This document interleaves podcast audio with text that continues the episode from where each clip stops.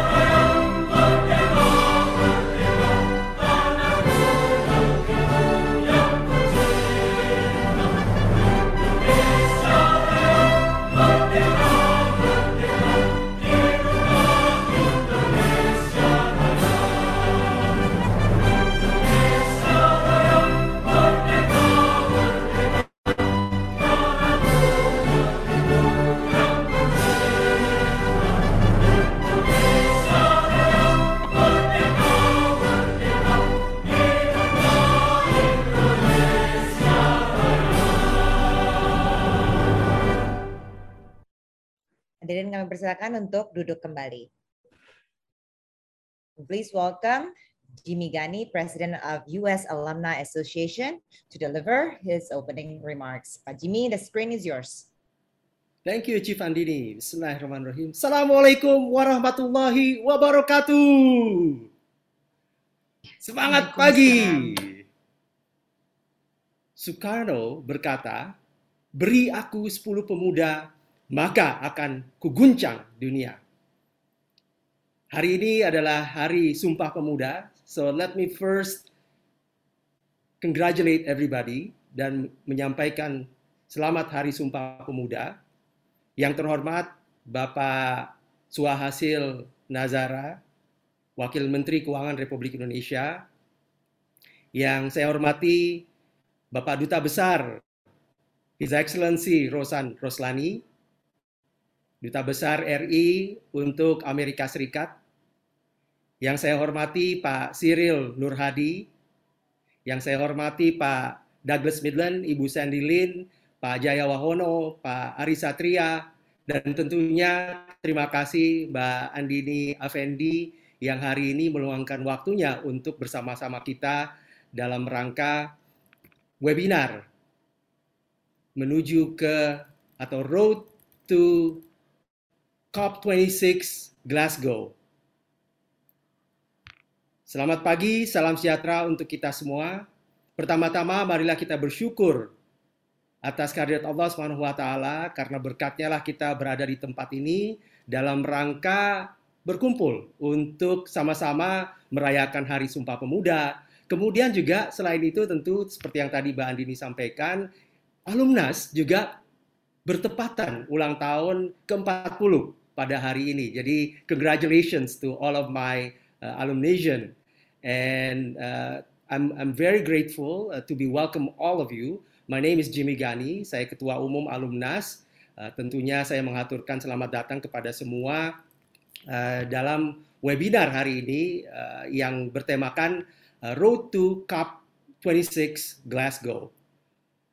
Pada tanggal delapan April dua ribu dua puluh satu kemarin, alumnas mendapatkan satu susunan daripada kepengurusan baru, yang mana tanggal delapan April itu kita tandai dengan satu inaugurasi di Meikarta Cikarang, dengan tema Advancing the Nation.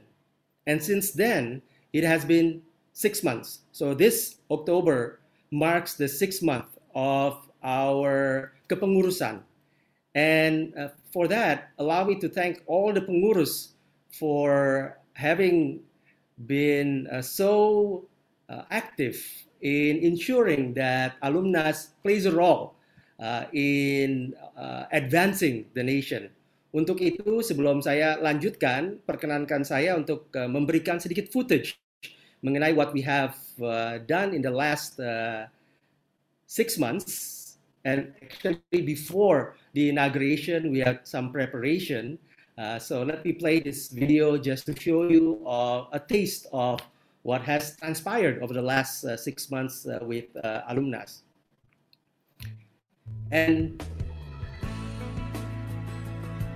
so we started uh, with roadshows uh, to Pak Menhukam, to Ambassador Sun Kim, to ensure that uh, the kepengurusan uh, will be uh, formed in such a way uh, that it, it will make a strong alumnus for the next five years. So we went to uh, different people, including uh, the uh, several ministers, several former ministers, and uh, lastly, we uh, got the okay to sign the uh, Anggaran Dasar, uh, Akte Notaris, and then Zoom.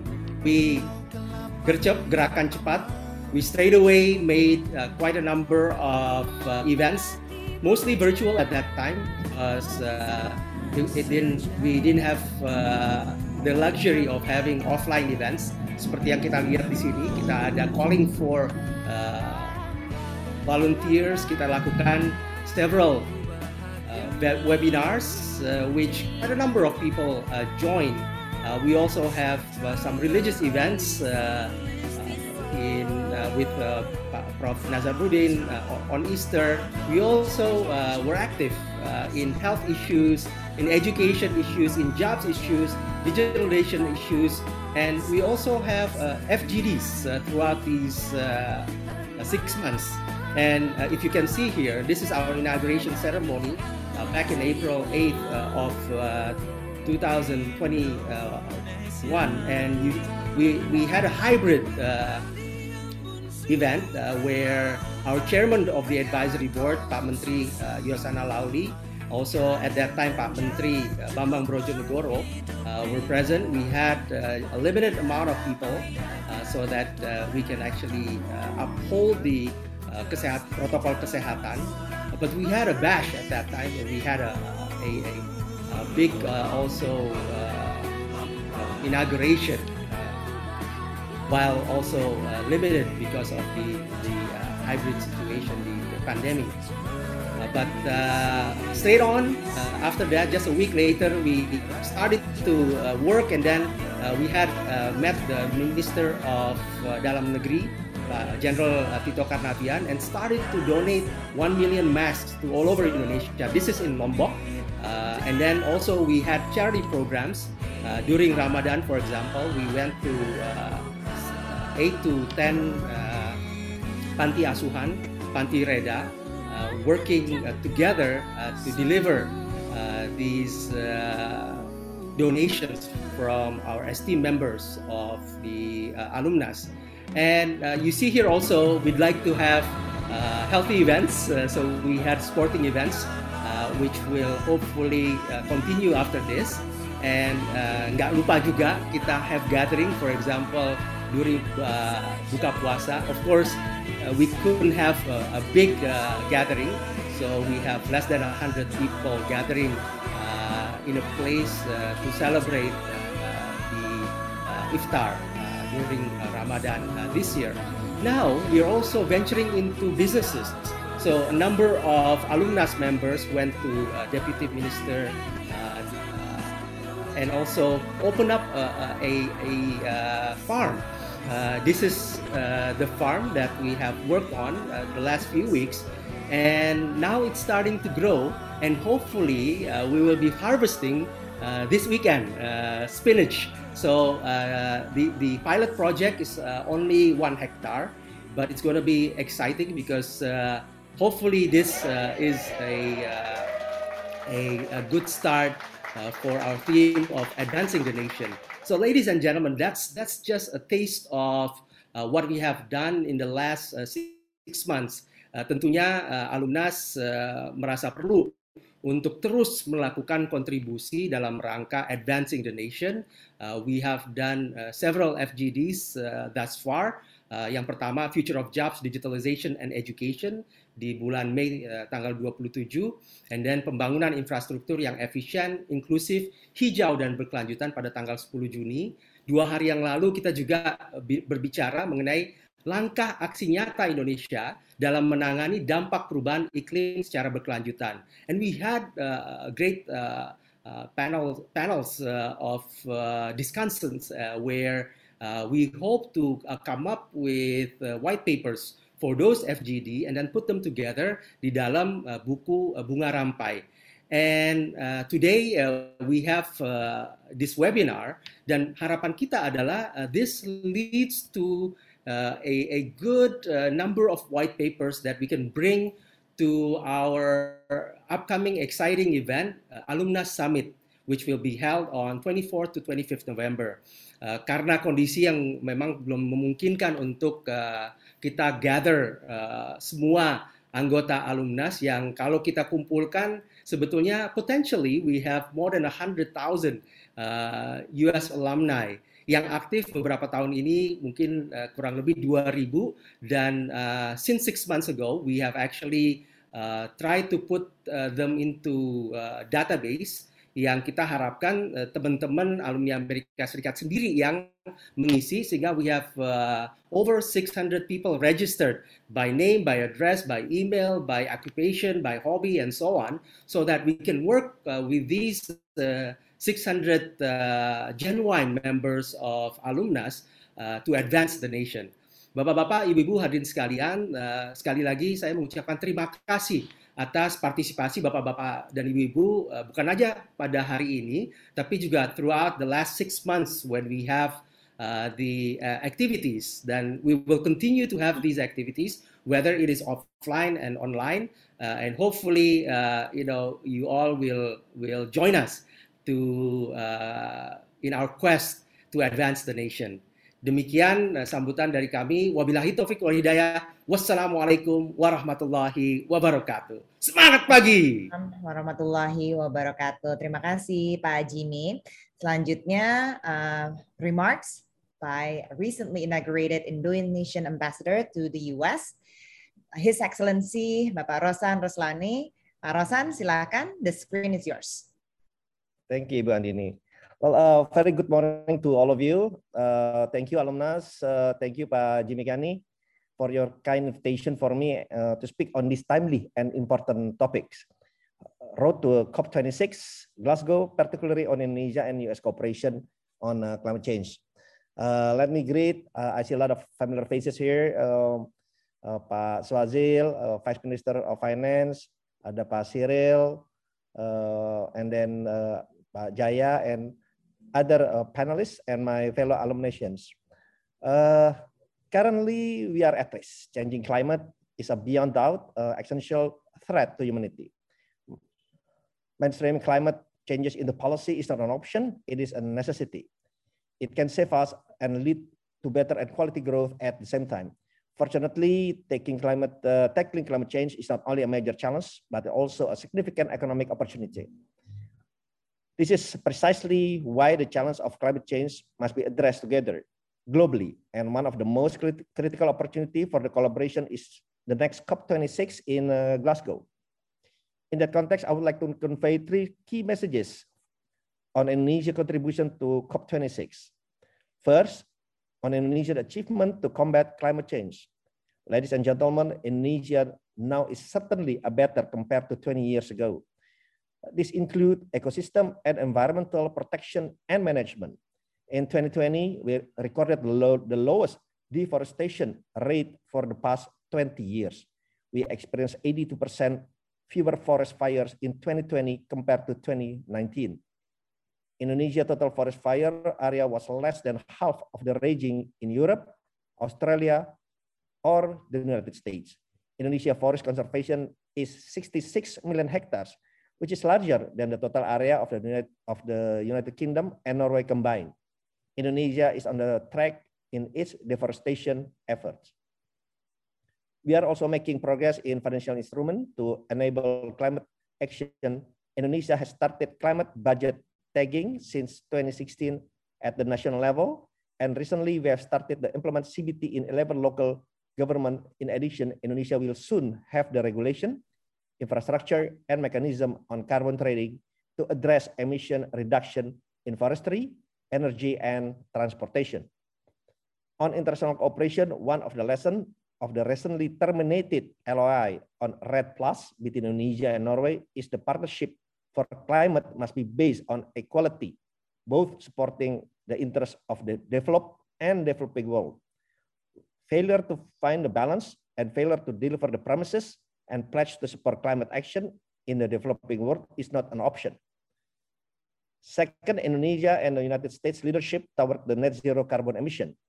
We applaud uh, the United States leadership toward net zero carbon emission, in particular the U S ambitious commitment to reduce emission by fifty to fifty-two percent from two thousand five levels by twenty thirty, to achieve zero emission electricity in twenty thirty-five, with a target of fifty percent of all vehicles powered by electricity in the U S by twenty thirty-five, to increase the government annual climate finance budget for developing countries by secondfold and three times for climate adaptation financing by twenty twenty-four, and encourage the realization of one hundred billion annual climate finance commitment from the developed countries, and conduct effort to strengthen investment in the U S climate and energy resilience infrastructure sectors. In, it does clear that Indonesia and United States climate action are both bold, ambitious, and contribute to the global climate target. In that respect, there are significant economic opportunities for Indonesia and the U S that can be realized when we carefully plan for our future climate collaboration. I would like I would not pretend that I have the plan here today, but let me offer some thought for all of us, for alumni to ponder and find ways to realize. This brings me to my third and last point. Third, opportunity and way forward, sustaining and leveraging international cooperation for climate action. As a member of the G twenty, Major Economic Forum, APEC, and other global forum, Indonesia and the U S can advocate and push for balanced climate policies that make take into full account interests of both developed and developing world. These include the principle of multilateralism in environmental sectors such as common but differentiated responsibilities, the balance between climate objective and the S D Gs, respect the national capabilities and policies, reject the one-size-fits-all approach, discrimination, and the use of climate change issues as disguised protectionism. Partnership and energy transition, both the government and the private sector of the U S and Indonesia can play a major role to support Indonesian plan to boost the contribution of renewable energy in the, in the nation energy mix. Cooperation can be targeted toward the development of E V industry ecosystem and pilot net zero area, as well as development and investment in renewable energy infrastructure. Implementing innovative and realistic financing for climate action and energy transition, as well as the debt solution for countries in, in need of international solidarity. Building and sustaining trust between developed and developing countries in relation to this contribution of large economies of financing climate change and mobilization of resources. Game-changing incentive to boost private investment, support the use of renewable energy, development of technological innovation to support energy efficiency, capacity, and building technological transfer. Ladies and gentlemen, fellow alum, alumnus, Indonesia renewed ambition to enshrine in Indonesia long-term strategy for carbon and energy is updated nationally determined contribution to achieve net zero emission by twenty sixty. Indonesia will introduce both documents during the twenty-sixth session of Conference of the Parties of the United Nations Framework Conference on the Climate Change in Glasgow in November.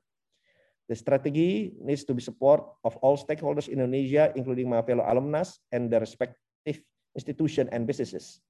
It also needs the collaboration of our international partners, including the United States. Achieving environmental and climate goals indeed doesn't come easy and accessibly for most of us.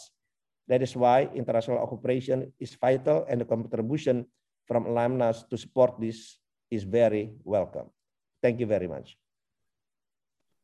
Thank you, Excellency. Again, congratulations, and we'll see you in D C.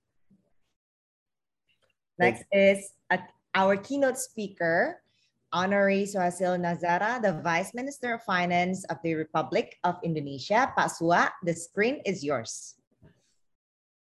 Thank you very much. A very good morning to all of you. Uh, first, I would like to greet Excellency Rosan Roeslani, the Indonesian Ambassador Designate to the United States of America. Congratulations on your appointment, Excellency. I also would like to greet the alumnus, Pak Jimmy Gani, uh, with all of the uh, alumnus uh, activists, if I if I may, may call you all the alumnus activists, and also representative from the U S uh, Embassy, uh, Ambassador, and also Mister Douglas Midland, Uh, Head of International Development Finance Corporation, I D F C in Indonesia, uh, speakers, Pak Cyril, and also other speakers, and distinguished participants, ladies and gentlemen. Uh, it is my honor to speak before you all in this very bright morning, uh, at least in Jakarta. Uh, and I would like to uh, Appreciate. I would like to provide appreciate appreciation to the alumnus uh, who is holding this event and invited me to join this uh, web seminar. It is my pleasure to see you all this morning, and uh, I I I'm also impressed by Pak Jimmy Gani's uh, videos earlier showing the activities of alumnus. I think is very, very hectic as well as very, very productive and spreading out a lot of positivities uh, to the uh, to the environment and also to the to the economy as a whole. This morning, uh, I was told that uh, the theme is the road to Glasgow, Indonesia's contribution to the C O P twenty-six, which is going to take place in a few days uh, ahead of us. And uh, I know that uh, it is a very, this is very fascinating, and this is, and, and at the same, but, but however, at the same time, we are also trying to cope with the pandemic.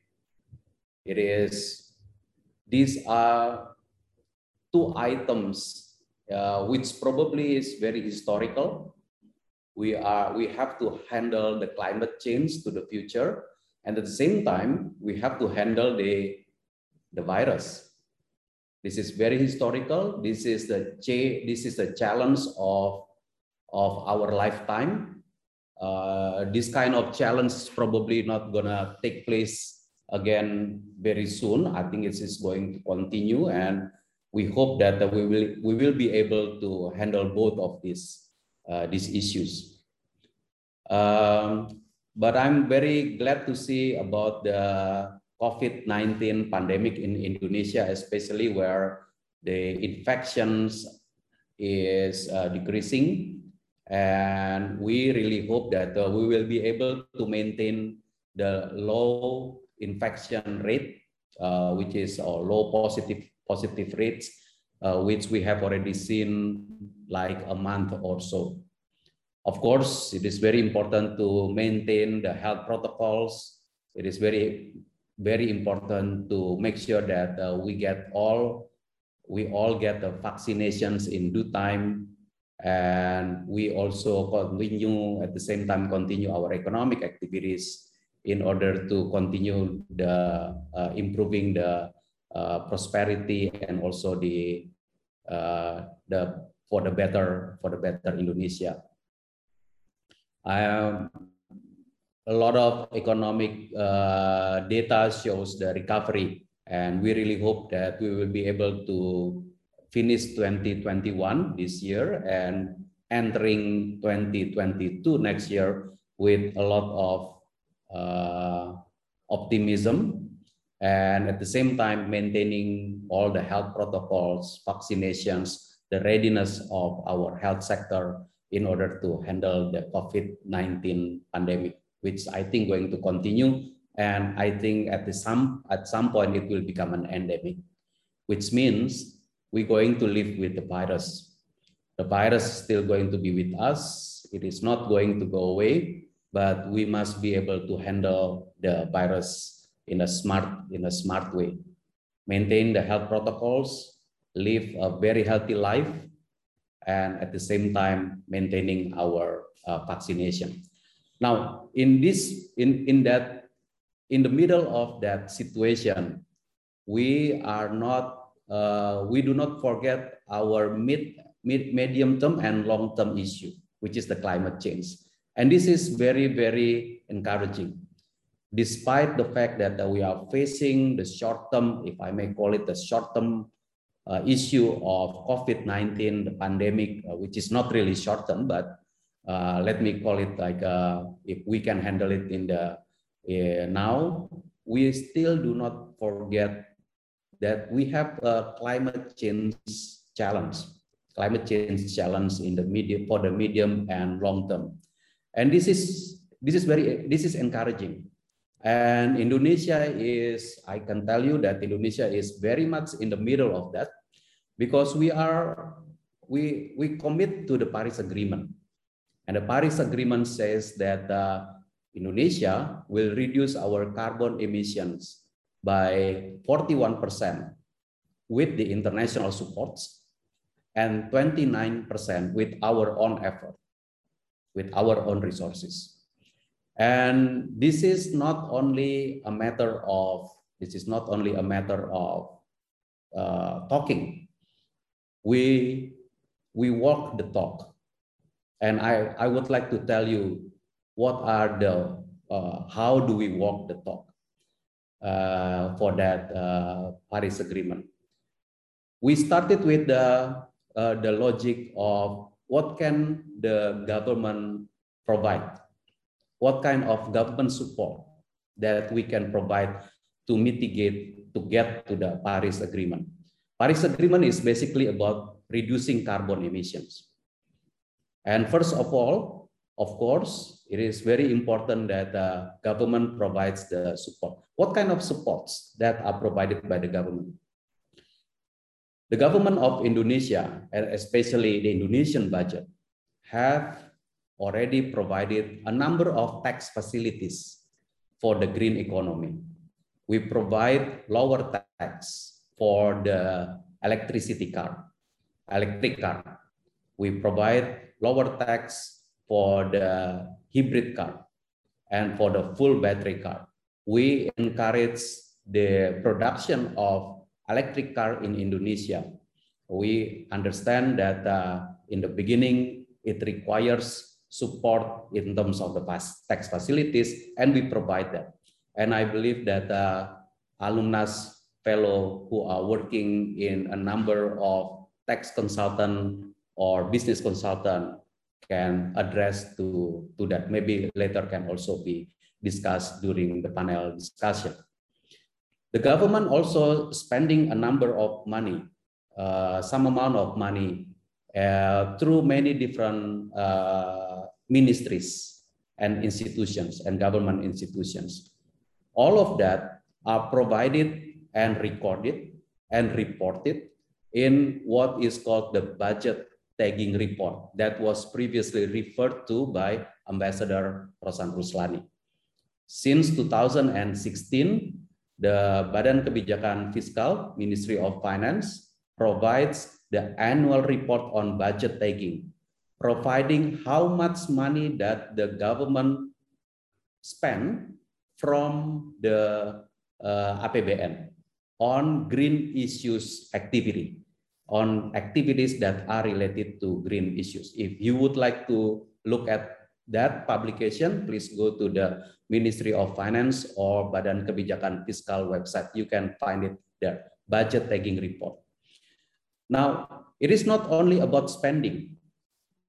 The government support is not only about the spending. The government also support the green economy by providing, by making sure that the government can promote the financing in a green format.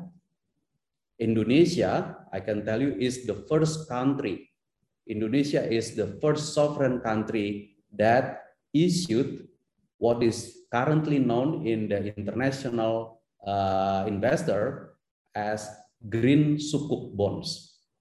It turns out that a sukuk, which is an Islamic bonds, can be combined very well with the green, because both of them have the both of them have the the similar format, uh, meaning that the sukuk is a bond a bond format that requires underlying assets, and green is also requires underlying assets. Of course, for the green, the underlying assets must be green in nature, and we provide that.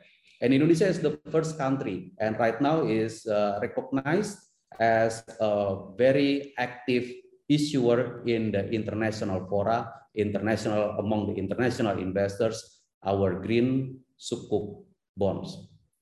Indonesia has also just recently this year issued what is in the international fora is called S D G bonds, Sustainable Development Goals bonds. We issued the S D G bonds. And how these green sukuk and S D G bonds are different from the regular, the con conventional bonds? They are different because if we issued green bonds or we issued S D G bonds, then we must report to our investors what kind of green achievements and what kind of S D G achievements that we get in order for the for the bonds to be continue to be maintained. This is completely different from the regular or conventional bonds. Conventional bonds is just a matter of uh, borrowing money, issuing issuing the bonds and uh, borrowing the money, and no report to the investors. But for the green and S D G, we have to report back to all of our investors that the money is actually used for the green activities, for the S D G supporting activities, and that kind of report is made annually. Now, we are very proud of that. And I really hope that the Indonesians can also be proud of the fact that the Republic of Indonesia is an active Uh, issuer of S D G bonds as well as the green bonds. But I can tell you one thing. As much as we are proud that we are supporting the international agenda of going green and going on sustainable development goals, I can also tell you we have not seen that green or S D G bonds actually of lower cost to the government. The cost is still similar to the conventional bonds. Now, I believe if the international community would like to help Indonesia, if the international investors community would like to help countries like Indonesia, would like to help the developing countries like Indonesia to go green, to go S D G, then international financing is one way to go about it. Let the developing countries like Indonesia issue the bonds, but at the lower cost, lower coupon. We have not seen it, but still the Republic of Indonesia, we believe in green and S D G. We continue to issue, but at the same time, we keep on telling the international community, we need your support. And your support can be, uh, can take a form of lower coupon for countries uh, who are promoting green and, and S D G. So that is one thing. The government support is uh, will continue despite the fact that uh, we are handling the COVID nineteen. We are continuing with the government support, uh, as I mentioned earlier, the tax facilities, the uh, government spending, Uh, the government financing will or will continue to be there in our in our budget. Now, on the international in the international fora, Indonesia is very active in the international fora in order to not only to show that Indonesia is very committed to green and S D G goals, but also to show that uh, we would like to engage the more developed countries in order to help countries like Indonesia in order to go green. That is why Indonesia currently is uh, we are we we are the chair uh, we are co-chairing the ministers of finance for climate action. So right now in the international fora, climate action has a group, a coalition of ministers of finance. A number of ministers of finance from a, a number of countries is part of this coalition. And the coalition continues to discuss how can the finance ministers from each country can help pushing through the climate action in the world. So climate action is not only about the ministers of environment, Uh, uh, uh, Ibu Siti Nurbaya, who is very, very active in the international fora. Ministers of finance right now around the world form a kind of coalition, and they continue to discuss how can the Ministry of Finance can continue to have the climate action. Of course, we continue to discuss what I mentioned earlier, the tax facilities, government spending, the government financing, and of course, this is something that we continue to uh, participate. In the G twenty, which is uh, the member of G twenty is the twenty biggest economies around the world, there is what is called the Sustainable Finance Working Group. And the Sustainable Finance Working Group continue to discuss about uh, finding the right formula for concrete actions in order to have the G twenty, the twenty largest economy, to make significant progress Uh, toward the climate change. And uh, this is also continue to happen. And this is something that Indonesia as, uh, as a member of a G twenty is very actively uh, participating. So we hope that uh, all of this, all of this action will continue. Uh, this is not only uh, one ministry, this is not only one sector, this is a multi-sectoral approach from the government side in order to, uh, uh, to participate in the international fora.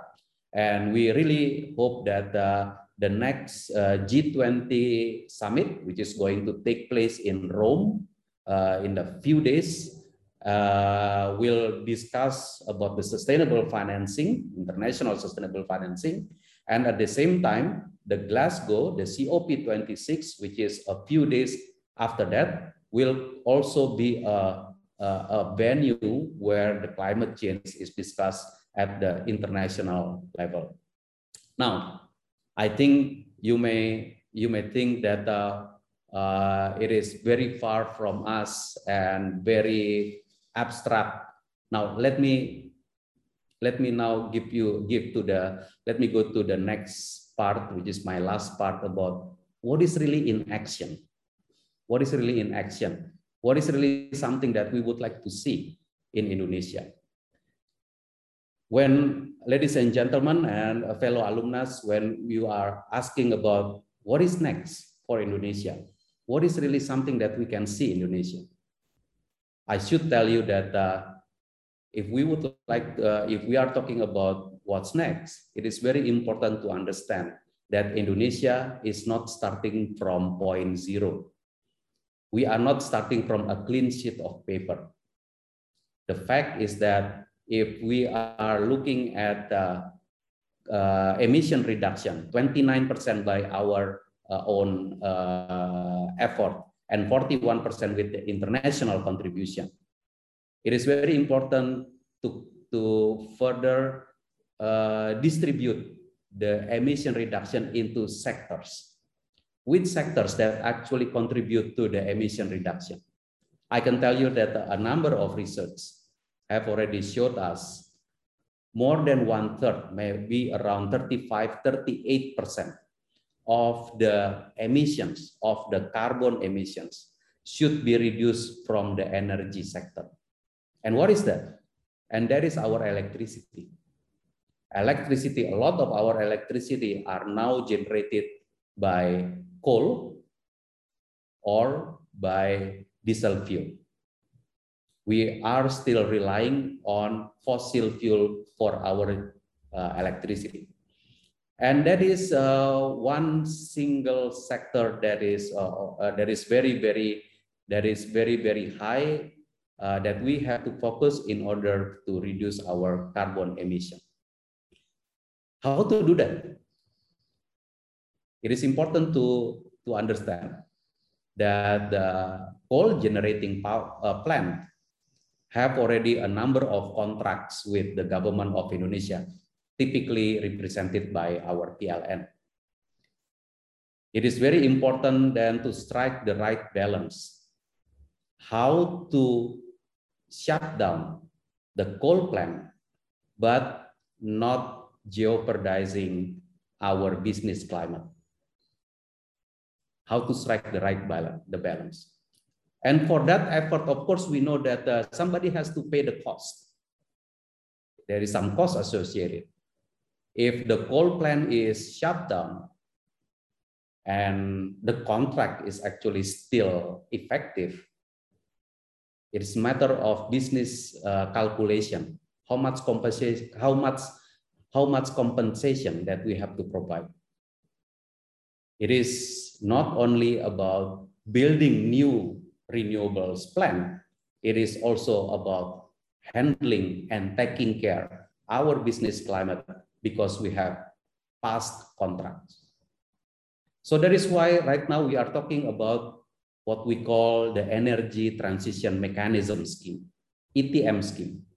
E T M scheme is a scheme where the, the, the design basically is an early retirement of fossil fuel-based uh, electricity plant, early retirement, which means they probably still have twenty years ahead of contract, but can we retire uh, them early with certain number, certain amount of compensation, and at the same time offering the economy to build the renewable plant in order to replace the coal plant that are early retired. This is uh, These are all business calculation. Ambassador Rosan Roeslani earlier mentioned about this should be very, very, uh, very, very attractive for the business community. But we have to find the right, the right balance. How to make sure that uh, we can change our coal plant into the renewable. Now, again, I would like to remind us all that we are not starting from point zero. Right now, because of the COVID nineteen, the demand for electricity is going down south, is reduced. We are in the situation where the energy is an oversupply. It is very important to conduct the calculation smartly in order to make sure that uh, the electricity can contribute to the carbon emission, and at the same time we can trans uh, we can uh, uh, go with the transition uh, toward a more renewable energy. And for that effect, the other government support that has just been approved by our parliament is the topic of carbon tax. And the carbon tax already been approved by our parliament, and this is very, very historical for Indonesia. Not all countries in the world are able to put in place what is called the carbon tax, but we are very great, grateful that our parliament agrees to that, and that shows how our uh, long-term vision has already been put in place in the very important milestone of approval of the the carbon tax. Let me let me uh, uh, make a stress here. Carbon tax is not a tax on emission. Our carbon tax is designed on the format of what is known in the international literature and international practice as a cap and trade and tax. If we have a target about a re reduction of carbon emission, then that uh, target should be translated into sectoral target, uh, which means that a certain sectors should only emit certain degree of emission, and that is the cap, the standard, the cap. If anyone, any uh, firm issuing carbon above the cap, that means the firm must compensate.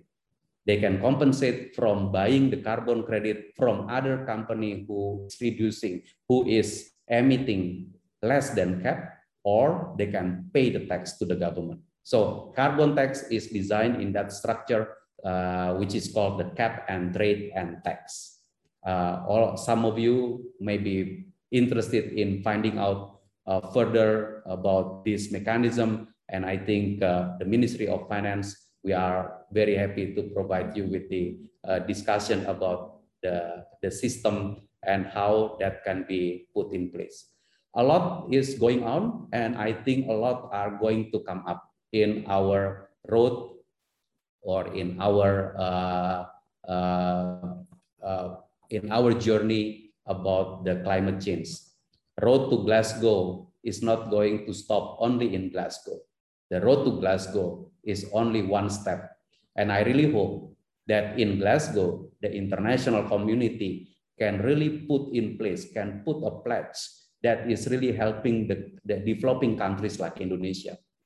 There is no way that uh, Indonesia will handle the climate change issue, reduction of our coal plant by ourselves.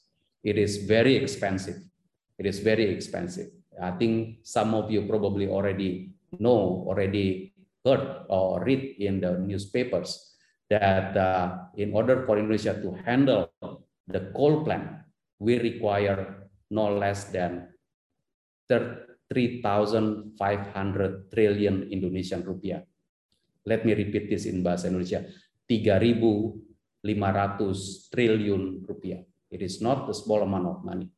We need all efforts. We need all We need all uh, forces that can help us. Of course, budget will be part of that cost. Budget will, will be part of that. Budget means taxpayers' money. Taxpayers' money will be part of that cost. International support is more than expected. And we hope Glasgow can be a milestone where the international contribution can really be materialized, can be a stepping stone. We are continue to hope, we are continuing to do our best, and we are going to continue to provide our ambitions. We are going to pro continue to provide Indonesian ambitions toward better climate change in, in, in, in the world. This is going to be Indonesia's contribution, not only to the C O P twenty-six, but Indonesia's contribution to the humanity, because the climate change is all the humanity problem. Thank you very much once again. I hope you have fruitful discussions uh, today uh, about the climate change and how Indonesia is playing part on that. Uh, wish you all healthy and safe throughout this pandemic.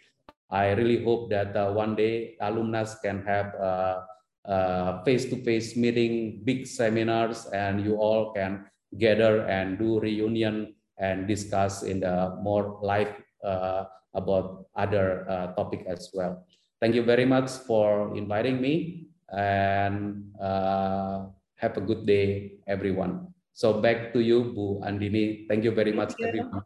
Thank you, Pak Sua. Terima kasih banyak atas waktunya dan juga informasinya. Thank you very much.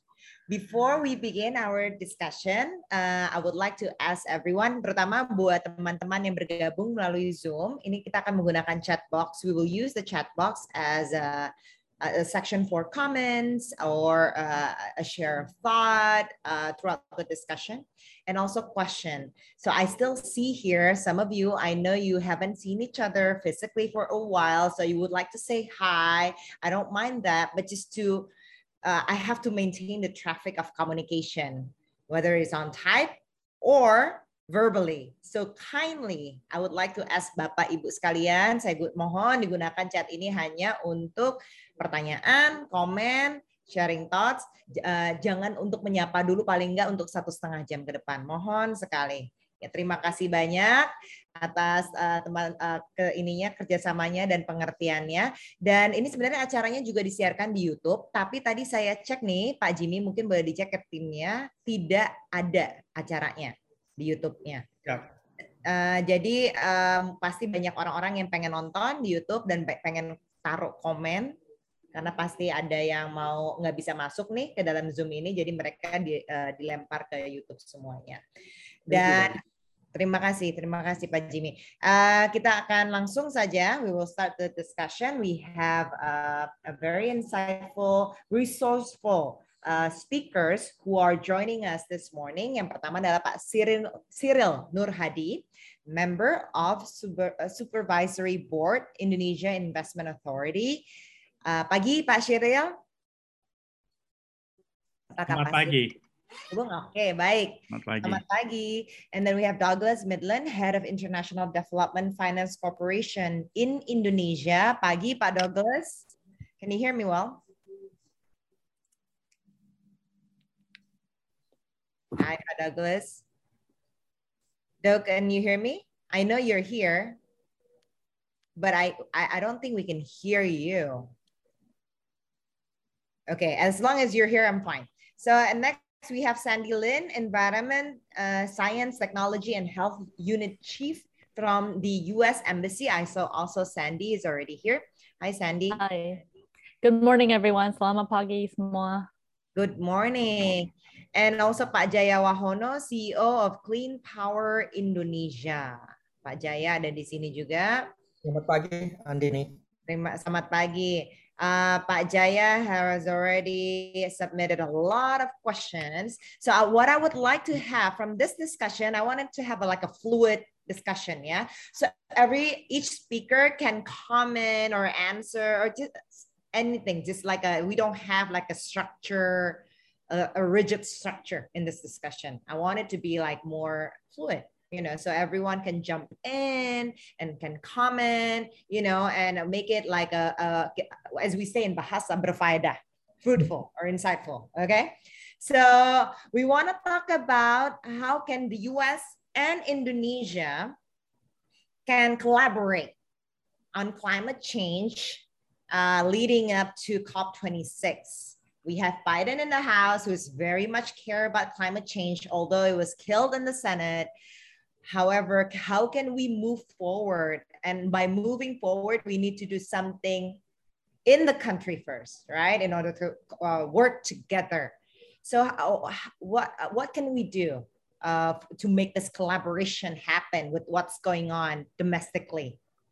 Uh, I'll share the question to, I guess, Sandy. Sandy, you can jump in first, and then Pak Cyril, and then Douglas. Well, I actually, oh, yeah. uh, thank you, uh, Andini. But actually, I guess before I start, I wanted to ask if there are ground rules for this forum panel, that is would there be Chatham House rules apply for the discussions so that people can feel more freely to speak, or is everything for attribution? I guess since it's live stream, now that I'm asking, I guess, um, Uh, it's, it's, so this is a totally open forum. Correct. This is an okay. open forum. Correct. Yeah. So that that is my question. I guess uh, I, I, I, I, from Doug or Sandy, you can start from, from the U S side, and then Pak Cyril, you, you can share the perspective from Indonesia. Sure. Yeah. Doug, you want to start?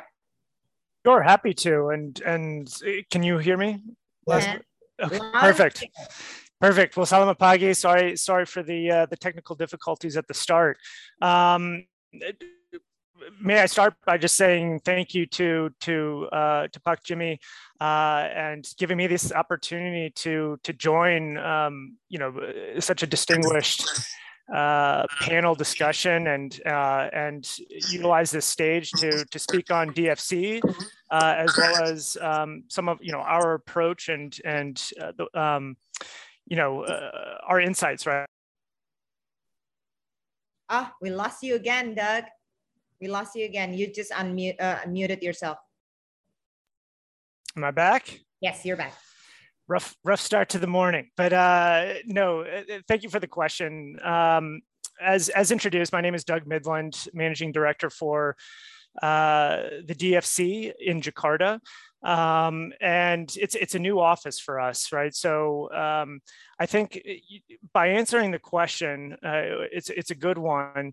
Um, You know, just want to highlight the fact that uh, you know D F C is is a relatively new agency, but we're built on uh, our predecessor agency, the Overseas Private Investment Corporation, uh, and with strong bipartisan support uh, in the United States uh, Senate and and and House.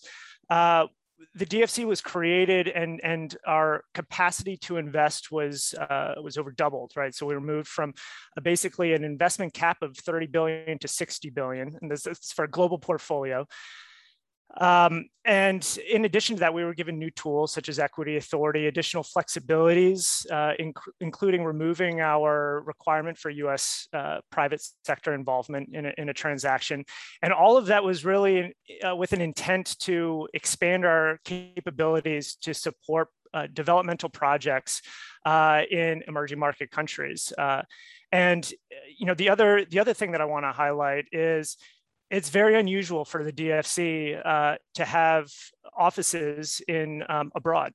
Uh, prior to really just the past year, uh, we really only had three offices, and, and each of those are really ad hoc. It was not, it was not an organized deployment of investment officers to, to various markets uh, to, to really build our pipeline and ultimately our exposure. Uh, and so I want to highlight that just because as, as, of, as of today, we have five representative offices globally. Still a small number, uh, but an impressive aspect of that is four of those are uh, in this region. Uh, and you know, I'll, I'll, I'll end by saying, um, uh, well, one, I'm honored to be the person representing D F C in Indonesia, uh, but uh, on top of that, it's the one office that has a single country focus. Uh, that is representative of the, the opportunities to support investment uh, in Indonesia and its, and its recognition of the size of the economy. Uh, and, uh, and the fact that, uh, you know, D F C is, is committed to uh, building a pipeline of, of impressive projects here in Indonesia uh, and ultimately our exposure. Um, maybe before I pass the mic over some of my, my on, on the panel today, um, just want to provide a, you know, a, a quick snapshot of, of, of our approach. And for those of you that, that don't know who D F C is, where, where the U S government's development bank. So uh, supports projects that um, are commercially viable and adhere to international standards on environmental, social impact, and worker rights. So um, you know, we can touch on climate change, you know, uh, you know, on, on subsequent questions, and uh, you know, as as as a as a development bank uh, and and and policy driven. Uh, climate change is, is, is at the heart of our approach in terms of business development and how we're approaching uh, support for projects in Indonesia. I'll, I'll hand over the mic for right now. I've probably taken up too much time, but, but thank you for having me. Sandy, how can we collaborate on yeah. climate change? Uh, thank you. Thank you for that. Um, I wanted to... Um, This is a great question to start, and um, I think to echo what Doug said, um, it cannot be emphasized enough how important Indonesia is as a country for the United States when it comes to partnership in climate and climate finance. Just like how Doug said that Indonesia is the uh, sole country that has a single country representative for the D F C, Indonesia is also, until now, the only country in which the United States has established a formal bilateral climate change working group, and this was started um, uh, in early twenty twenty-one of this year. So here in the in Indonesia, um, and um, and the government in Indonesia, we have established a formal bilateral U S Indonesia Climate Change Working Group. On the United States side, it is headed up by our uh, Deputy Special Presidential Envoy for Climate Change, uh, Jonathan Pershing, and on the Indonesian side, Um, is Vice Foreign Mahendra Shreegar. And so this, this is our representation of how we are intensively together. These are collect. We have four task forces that were established uh, that are organized around key climate change issues. The first being um, greenhouse gas emission reduction. Uh, the second task force is focused on system and land use and, and marine. The third is focused on uh, renewable energy transition. And the fourth task force is on climate finance. And so through our, and so these task forces met regularly throughout at a high level throughout the year to discuss how we can move um, together the climate ambitions. And so, and in, in doing so, our close partnership within the bilateral climate working group and task force has been a key element in building trust and rapport with uh, the government of Indonesia. And we have uh, seen positive movement forward. I know uh, Doug and others on the line have participated uh, in task force meetings um, throughout the year.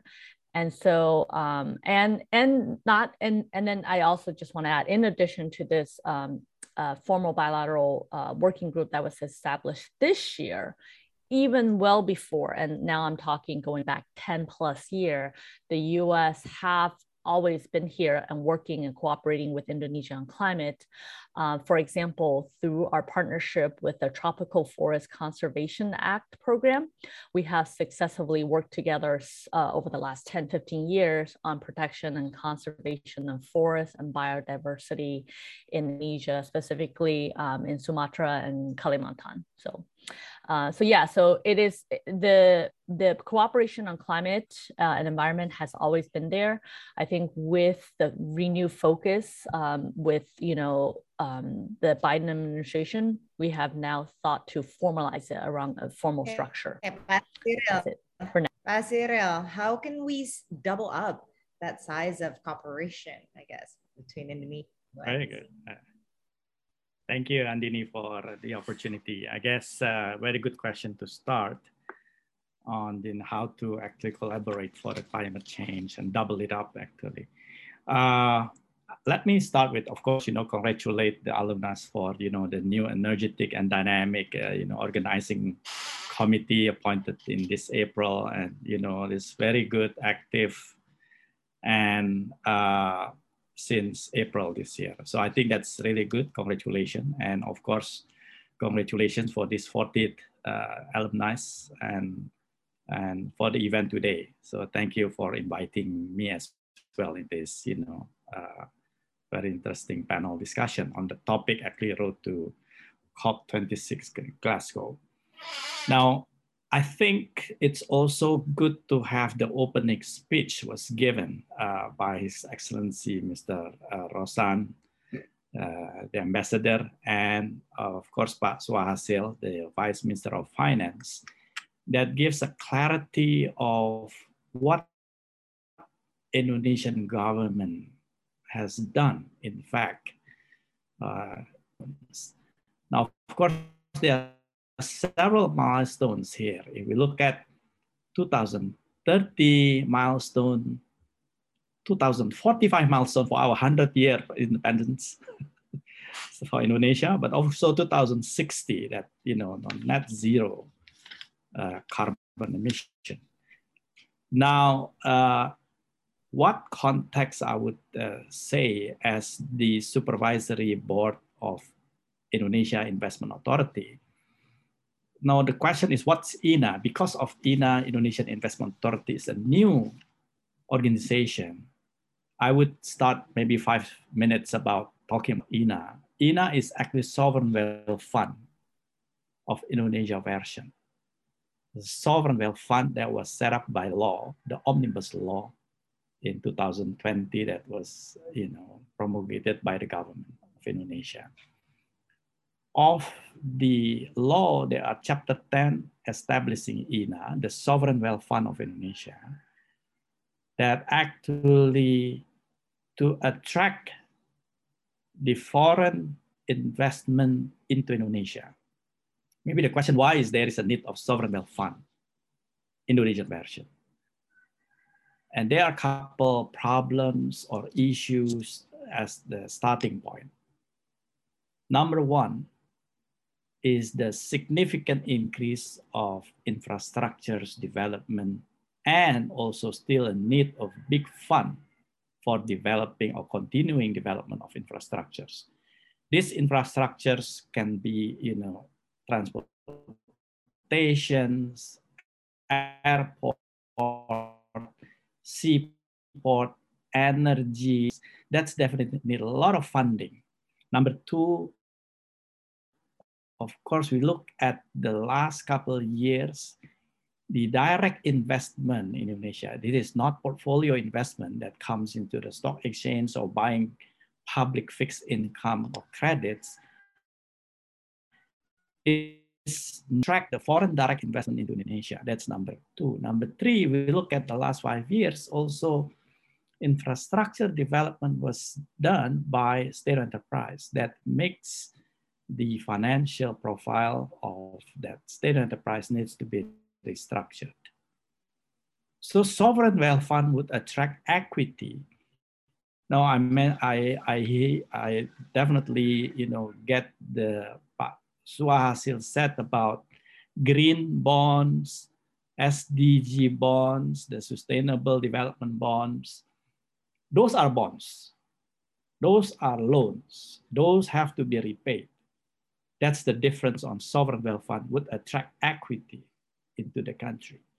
So this equity would stimulate the economic growth and as well as the job creation.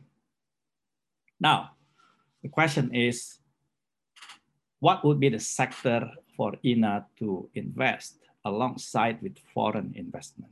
Or foreign investors, in this case could be institution definitely. Uh, there are areas where, let's say, energy, renewable energy, are area where international investors would like to invest in renewable energy, and Indonesia have the largest geothermal potential. So that's one of the examples. And the largest contributor of carbon emission is really the energy sector because of coal and, you know, diesel fuel has to be converted into uh, renewable energies. And those are the ones that could be attractive for foreign investment. So to answer, you know, or to start with the how to collaborate, U S and Indonesia develop in the direction of the net zero emission, the sector that were relevant most uh, for investment in direct investment for I N A, for example, we welcome so much foreign direct investment into the renewable energy sectors, or could also be uh, waste to power energy. Imagine, you know, we live in Jakarta. I mean, at, at least I live in Jakarta. I mean, most people uh, are in this Zoom, are in Jakarta. Jakarta every day contribute or produce almost eight thousand ton waste. How do we manage or mitigate that, you know, in terms of solving the problem of waste? And there are one or two today that was developing waste to power energy. And that is really a good process to contribute or collaborate in the context of reducing carbon emission. So uh, I could explain more on Indonesia's sovereign wealth fund version and the difference with any other over one hundred sovereign wealth funds in the world. And in fact, uh, with Douglas, uh, good, I mean, uh, of course, you know, Douglas and Pak Jaya and other panelists in this forum, uh, I think uh, Douglas and and, and uh, the U S and Indonesian government have signed also some uh, you know, initial uh, understanding uh, between the two countries with respect to the Indonesia Sovereign Wealth Fund. I think that's as a starting, uh, Andini. Thank okay, you for Pak Jaya. Pak Jaya, you are an advocate for renewable energy. You're in that industry, so you know better. How can we level up this collaboration between the U S and Indonesia? Yeah, I'd love to uh, answer that. Uh, thank you, Andini. Uh, thank you, uh, Chief Jimmy, uh, for giving us the opportunity uh, today. Uh, I congratulate uh, alumnus, uh, fellow alumnation, under uh, Chief J uh, Jimmy uh, uh, leadership, that we are now not only uh, or uh, well, we are uh, now organizing webinar, but what we are aiming actually is to be a mover and shaker of this country towards uh, uh, net zero carbon two thousand sixty, which is uh, that's our target. So where um, I'm coming from private sector, so I'm not um, um, uh, government officials. Uh, I never worked for the government, um, uh, so you can uh, uh, say that I'm a non-state actor. Uh, I work on the ground. Uh, I, I meet people on the ground uh, about the the, uh, the problem, challenges, opportunity that exists on the ground, not only in uh, Jakarta or even in Java Island, but also in remote island all over Indonesia. Uh, my first project is in the uh, Mentawai Island off, off the coast of uh, Uh, West Sumatra. Uh, we got um, uh, a big support from U S government on that project through the M C C. Thank you very much, uh, uh, Miz Lin uh, and Doug, uh, representing the U S taxpayer, uh, helping us with the uh, grant uh, for that project, which actually uh, replacing diesel gensets uh, with one hundred percent renewable energy. Uh, so that project uh, has been uh, inaugurated by uh, Minister of uh, Development Agency, uh, Bappenas, back in two thousand nineteen. So um, the private sector in Indonesia has huge challenge here, uh, not only about the funding, uh, but also technology. So this is U S, uh, European countries, Japan, and other countries all over the world, to see uh, and share not only the uh, technology, but also the, the knowledge on how to develop uh, uh, this renewable energy, that not only that it will transition from fossil fuel to uh, clean energy, but also how we are going to grow the economic and, uh, uh, uh, uh, and prosperity on the ground, because we are still a developing country. Uh, as you know, um, our uh, electricity consumption per capita is only about one thousand kilowatt hour per year. United States around eight thousand. So uh, we are one eighth. And then and even compared to our neighboring countries like uh, uh, Malaysia, Thailand, uh, we don't even compare to Vietnam. We're still lag behind. Uh, Vietnam is about two thousand kilowatt hour per capita per year. So what does it mean? It means that we're still having um, a, a lot to catch up.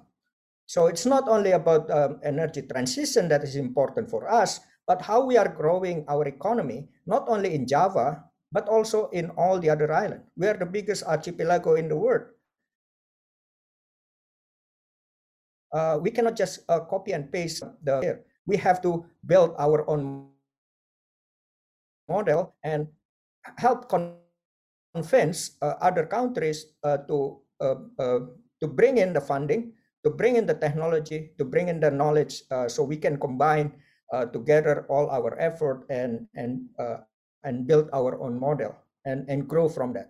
So I think that's important. Uh, the private sector here in Indonesia is struggling uh, because uh, uh, it's it's it's different than other countries. Here in Indonesia, you cannot separate the state from all the, the uh, electricity sector, uh, forestry, and uh, other land use, or we call it FOLU uh, sector, uh, because uh, the state control uh, a lot of things. Like P L N has monopoly in Indonesia. So anywhere in Indonesia, you have to buy electricity from P L N. Uh, for example, if I generate electricity in the middle of the jungle, um, I, I cannot sell it to the population, to the local population. I have to go through P L N. and, and P L N has a fixed tariff anywhere in Indonesia. So it's only three cents per kilowatt hour for, for the uh, uh, low-income families, uh, which is a, a way that the government helping the, the poor family. It's a good thing, but something strange happen when you do that. Um, it's uh, no matter what P L N uh, uh, uh, generate uh, in terms of the uh, source of fuel, uh, uh, government will have to uh, pay for the gap, which is quite substantial. Like diesel in, in a remote island will cost about thirty cents, up to thirty, forty cents per kilowatt hour. And they only sell it for three cents. Imagine uh, the government will have to subsidize huge amount, almost ninety percent. So uh, this is our uh, situation, which is quite unique. Uh, I, I don't think that, that, that, that kind of situation exists in U S or any other country in the world, but that's, that's our system now. Uh, we are not gonna uh, uh, just radic uh, ch change that uh, system uh, overnight. But what we are, uh, what I'm trying to say is, we have to work with the system, and no matter about uh, who's going to control the distribution of electricity to all the population all, uh, all over Indonesia, uh, the private sector will have to work with the uh, P L N. And I, I think the D F C and U S government have to understand that this is the the The, the transportation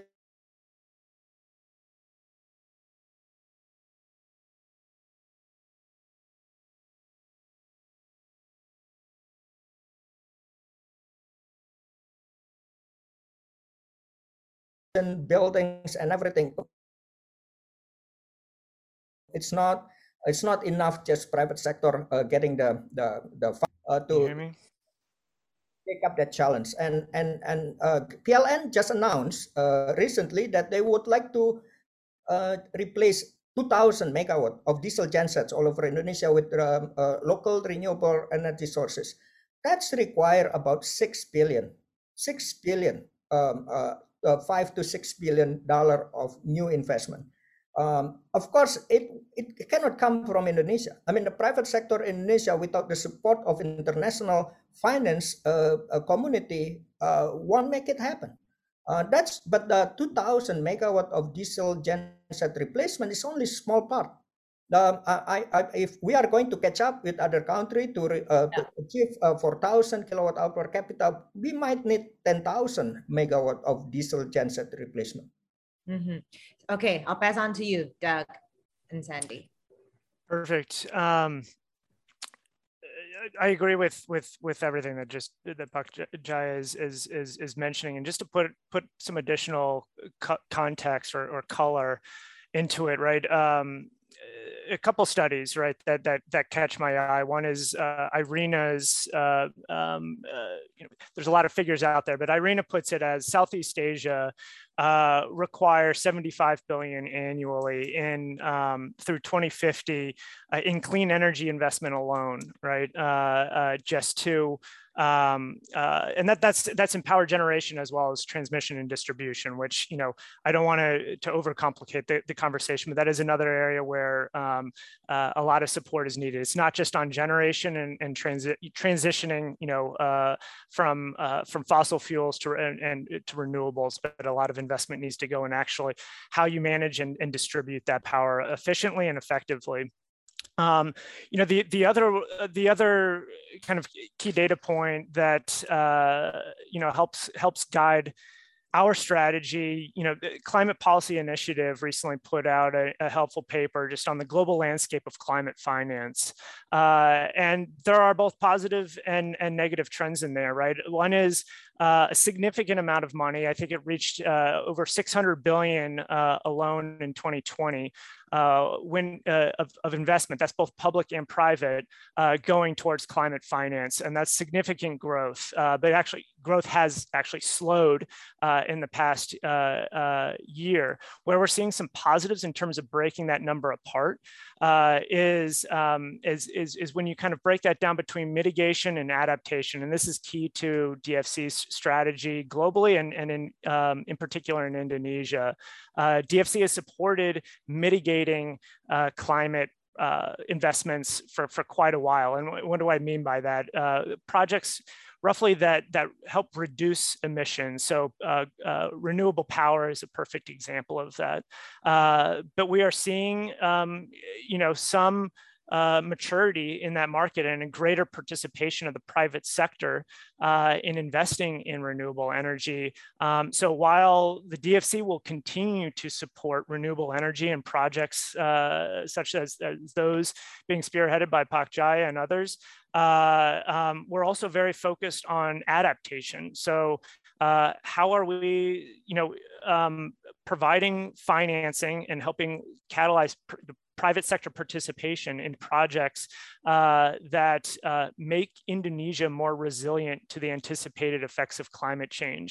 Uh, so that is, that, what does that mean? It's, an example would be, uh, you know, weather forecasting technology. Uh, it includes, uh, in terms of food security, you know, right, varieties of rice, right, that uh, are more drought uh, resistant.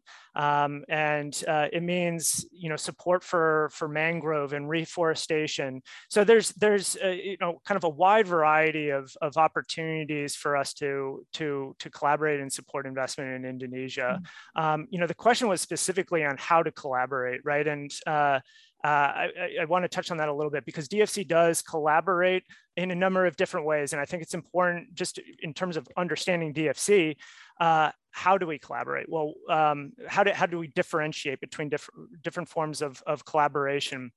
Uh, on the actual project development side, right? We, we, we collaborate with the implementing party, uh, the developer, the investor.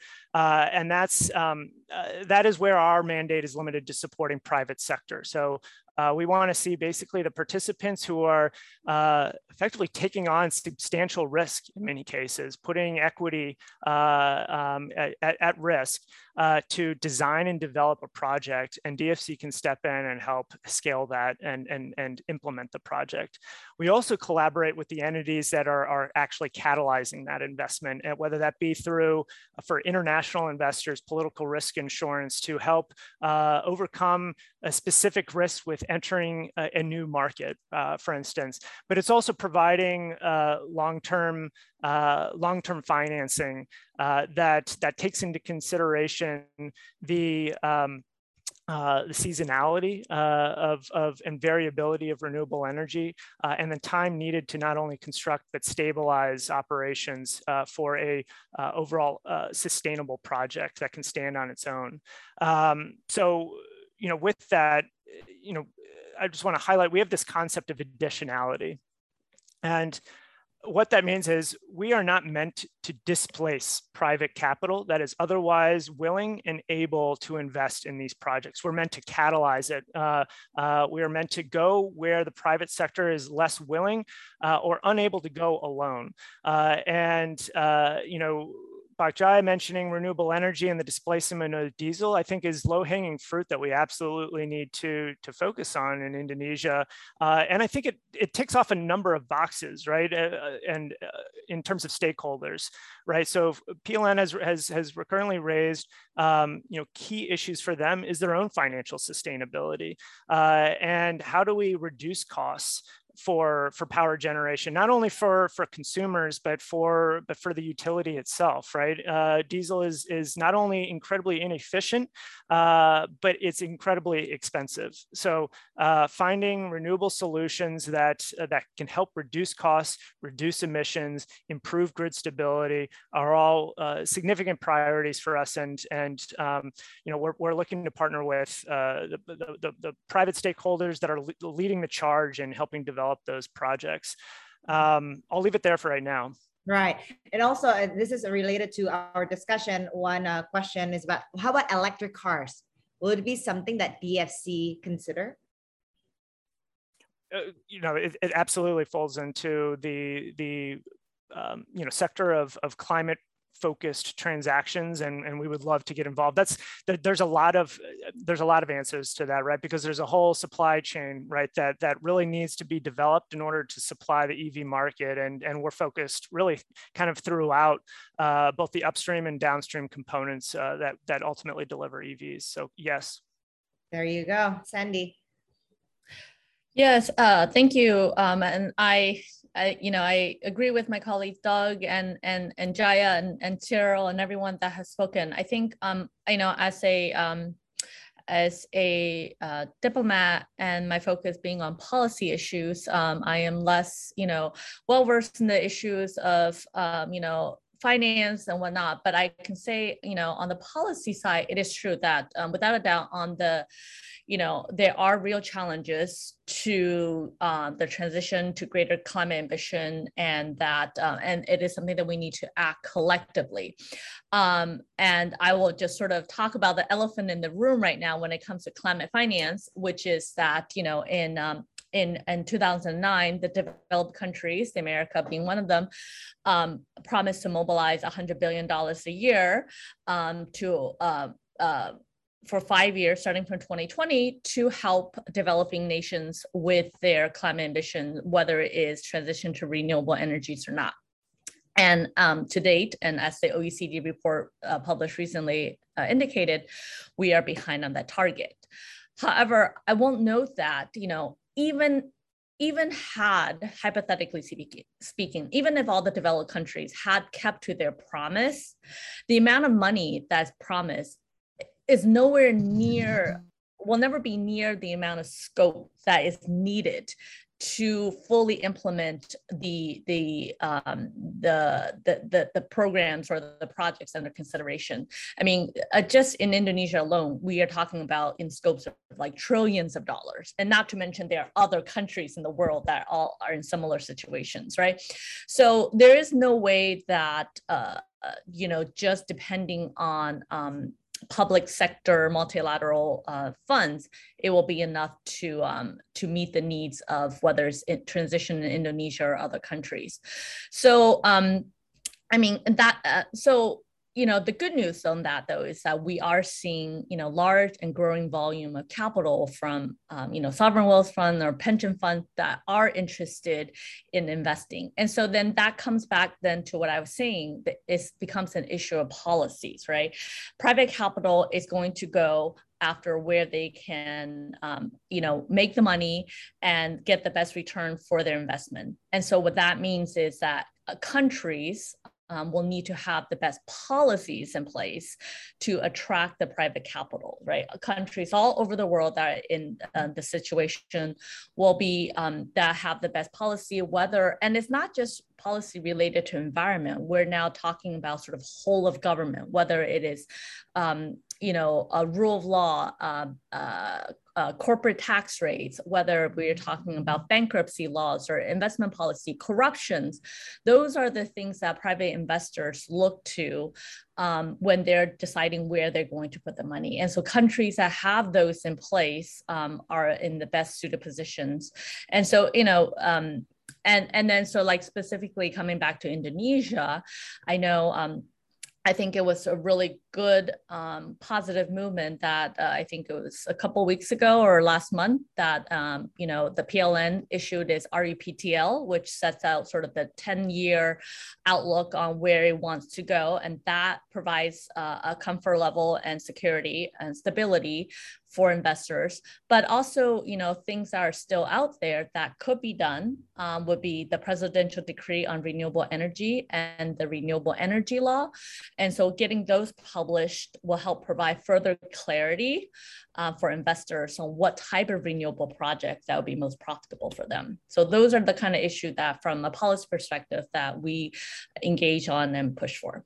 Over. Okay, so help us to understand better, Sandy, uh, since as an outsider of the uh, U S politics, you mentioned policies, and also uh, uh, what I'm very curious about with what's going on domestically in the U S. Uh, can it also be translated that you will have a different approach when it comes to like partnerships, collaborations, when it comes to fighting uh, uh, climate change with other countries? Because domestically, it's sort of like it's it's dead, right? So how how how will be the approach be uh, internationally? Right. I mean, I I think um, I think for me that um, there is no going back, right? And we can see that in short order, we have gone from talking, whether it's U S domestically and internationally, from this issue being a climate issue or, uh, you know, to a climate challenge, to a climate crisis. And I think um, our, at least, you know, currently with President Biden um, being in office, from day one, uh, President Biden has taken sort of decisive domestic climate action. And uh, he has implemented several um, policies um, and goals for the United States, Um, whether it is, you know, at the um, national security level, right? Um, this is now an issue of national security for the United States, and this will have trickle-down impact on how each administra- each ministry or agency within the U S Um, look at the work that they are tasked to do and, and, and the climate component involved in it. So, for example, whether it's the D O D, um, the Department of Treasury, Um, the um, uh, uh, U S T R, Commerce, or even uh, Department of Justice, all every each and every single agency in the United States is now focused on how climate will impact our domestic agency actions. Um, just even looking at um, you know the COP twenty-six, which is sort of uh, the impetus for this event today, uh, we have over twelve. Um, cabinet secretaries that will be going along with President Biden to COP, to Glasgow, to have these um, discussions with relevant counterparts. And I think this shows that, you know, for the United States domestically, this is a issue that is not just something that we're looking at for, you know, as part of our international engagement. It is something that we are tackling both at home and, you know, abroad. Over. Alright, uh, Pak Cyril, Pak Cyril, how can we? Okay, we're talking about as uh, our sovereign wealth fund, I N A. Uh, is it possible if I N A can also look into uh, investment in renewable energy sector? We have Pak Jaya here, so uh, or or any other industries that can drive the climate actions in Indonesia? Thank you. Very good questions, uh, Andini. So, so as again, I N A as a sovereign wealth fund is an investor. Excuse me. Is an investor, and it's equipped with five billion dollar equivalent, of course, seventy-five trillion rupiah from the government budget. So, sovereign wealth fund has money, but that's not uh, enough for all that you just mentioned. You know, so we need to co-invest alongside with international investors for developing Indonesia, renewable energy, or any other needs. So the idea, the model is that international investor, let's say, invest in Indonesia for developing renewable energy power plant. Let's take a hypothetical situation. And that has a purchasing power agreement for twenty-five years or thirty years. The question is asked by the international investors, who, whom am I partnering with for thirty years? Will my partner be still there? I mean, uh, so that's the question. And the existence, the presence of sovereign wealth fund, Indonesia version, would actually co-invest alongside with them to stay alongside with third for thirty years. So that's the idea. So there is a comfort level from international perspective for developing infrastructures. Toll road, for example, could be forty years and fifty years. So, and the type of in fund is equity. It's not a loan, it's not bonds, it's not credits, it's equity. So the nature is different. So I N A, Indonesia Sovereign Wealth Fund, is really investor. So there's a risk profile, risk element to it, alongside with the international investors, and feel the pulse of investment performance. You're talking about investment is really always good plan. I've never seen bad plan, always be a good plan. But performance mostly deviates from the plan. And you have to mitigate and recover quickly to make alongside, you know, meeting the target. So that's I N A. Now, how I N A is actually governed or structures, in the law, it's very clear there are two board systems. The board supervisory where I'm in with the other three independent professionals, and the other two are chaired by actually by Minister of Finance. And the other one is Minister of State Enterprise. So the member of supervisory board of I N A, there are five members, chaired by Minister of Finance, and there is a Minister of State Enterprise, and three independent professionals from private sectors. So that's the supervisory board, just setting up the policy and governance and setting up the rule, including appointing the directors. Director comes from private sectors, experience in making investment. So we have five directors today, chaired by uh, Doctor Rida Wirakusuma, Wirakusuma, that actually he used to be a C E O of banks, also used to be with K K R, investment company from the U S, and you know supported, and the other four members are also professionals.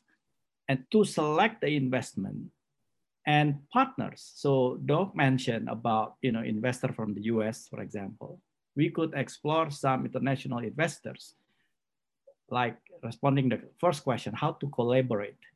Look at international, look at U S investors who would like to explore the renewable energy in Indonesia. Let's say Jaya, this give an example on you know the island, uh, but the size, uh, let's say the uh, the size could be bigger, the scale could be bigger, investment ticket size could be bigger. But of course, the challenge, as you said, uh, Pak Jaya, the tariff is is standardized nationwide, except there are certain region like Batam or East Kalimantan, you know, there are certain area that can set their own tariff. But of course, the question whether the renewable cost structure with some tariff set would still be able to pay by P L N budget and, you know, the whole finance, uh, P L N financial capability. So that's, of course, another gap uh, uh, has to be considered very well. And the question, to what extent the government also in this case mixed with the international investors, mixed with this Indonesia Sovereign Wealth Fund, mixed with maybe impact fund that would like to see some impact development on certain areas that targeting a, a little bit lower rate of return, because equity investor would expect a return, right? But a lower, lower, lower rate of return, uh, not a private equity one that targeting twenty-five percent rate of return per year. Uh, so that could be a mixed equity funding, as Pak Jaya mentioned, how to actually fix one of the problem on financing. Technology comes maybe from international investor that mostly Europe could also be very, you know, advanced on that part. Of course, U S as well. Uh, so I think that would increase the capability, and the starting point to collaborate is really attract foreign investors. In this case, U S, like, you know, because of course, Doug and Sandy have access and good contact with the U S investors, and inform them there are, you know, huge opportunity, and renewable, actually the huge investment is really geothermal. And geothermal, of course, has to have a minimum size or minimum size of energy uh, produced, or else the variable income would not cover the fixed cost. Uh, but solar panel uh, could be flexible, uh, and Uh, also any other renewable energy. Uh, so I think that would be the starting exploring points. Uh, as, of course, as well, waste to energy right. could be the uh, options. So I think that's the I N A position. Yeah. Uh, we are prepared with five billion dollars co-invest alongside with international investors on certain sectors. Today, we have like, you know, seventeen projects pipeline to invest, and total could be about twenty billion uh, size uh, uh, of investment value, uh, five billion from I N A, less than that, of course, and then the other international investors. So we are busy in the last one year, uh, appointed by the President Jokowi in January for the Board of Supervisors. Mm-hmm. February, we appointed the Board of Directors and couple uh, signing documents, memorandum of understanding with Abu Dhabi Investment Authority, for example, with the Canadian in pension fund, with the Dutch Holland pension fund on that for different sectors. That is more for the toll road, for example. So there are toll roads, there are seaports, container, there are airports, uh, there are healthcare uh, in terms of hospital as well as uh, drugs, pharmaceutical products. There's also uh, digital telecommunications structure, uh, of course, definitely renewable sectors. Yeah, thank you, Andini. Very well. Pak Jaya, uh, you can comment or yeah. even like all the speakers, I invite you to even ask questions to yeah. all the uh, other speakers. Please, let's just make it lightly. It's, um, is it a Wednesday now? I even forgot the day. It's a Thursday, so it's getting towards the weekend. We need some warm up, guys. Seriously. Okay. Yeah, the good uh, thing about Pak Jaya. Yeah, the good thing about Thursdays, we don't need to worry about the Soljum, right? Friday. Yeah, so can... Although, although we do need to have lunch. Yeah, so. we, well, I, I have lunch next to me actually. All right. Anyway, uh, Pak Cyril, uh, to be honest with you, um, uh, uh, renewable energy is probably the most attractive uh, investment for your organization. I'm I'm I'm saying that from my own experience. You can have I R R more than fifteen percent. So it's a good investment for you. I'm trying to sell this, uh, this sector to you, okay? But the other thing, Pak, Pak, Pak Cyril, uh, the, the more important thing about renewable energy, especially in underdeveloped regions, like in eastern part of Indonesia, because now I'm very active in Nusa Tenggara Timur, uh, in uh, Timor Island, it will bring prosperity, Pak.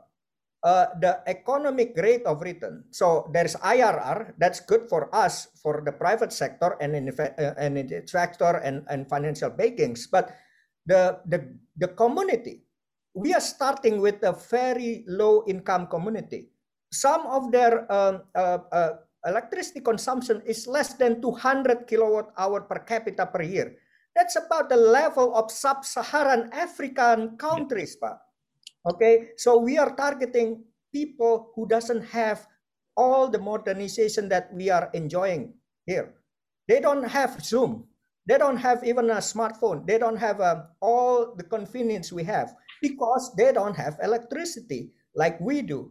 Uh, so two hundred kilowatt hour per capita, that's, uh, uh, uh, that's only about uh, for, for lighting. So what we need to to to to, to work together, Pak, and also with uh, our co uh, uh, uh, cooperation partner here in, in United States, uh, D F C, U S A I D, M C C, uh, U S United States government, is to target projects that have multiplier effect. It's not only about I R R that we are uh, focusing on. It's about economic rate of return also, and about greenhouse gas emission reduction. If we help restore the land that is critical without our project, then it's a good thing. It's a bonus. Then we have to, to think about beyond just energy transition. We have to think about economic prosperity for all the locals. We have to think about how we absorb carbon from the atmosphere. And we have plenty of methods to do that. We can reforest the land. We can restore the, the land. We can... Uh, Uh, grow mangrove, we can grow seagrasses all over uh, Indonesia. So, Pak Jaya, you're saying that we need to see the long-term effect. Only, uh, Andini, what I'm saying is that renewable energy can be more than just energy transition itself. It can be economic drivers for the locals. So we don't need to, to take money from our state budget to, to, to, to uh, alleviate poverty. If many of diesel gensets all over Indonesia is replaced with uh, renewable energy. Uh, my method is to combine all the renewable energy, not just biomass, but also biomass combined with solar, combined with wind, combined with hydro.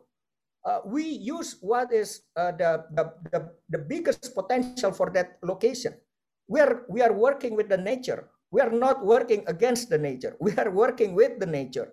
Um, private sector understand that um, uh, how to combine all the factors, not just thinking about the project, but also the impact to the locals, the impacts to the economy, the impacts to the environment protection. So, so I think this is something that the um, um, uh, we would like to to promote more uh, in Glasgow. I'm going to Glasgow, by the way, tomorrow, but.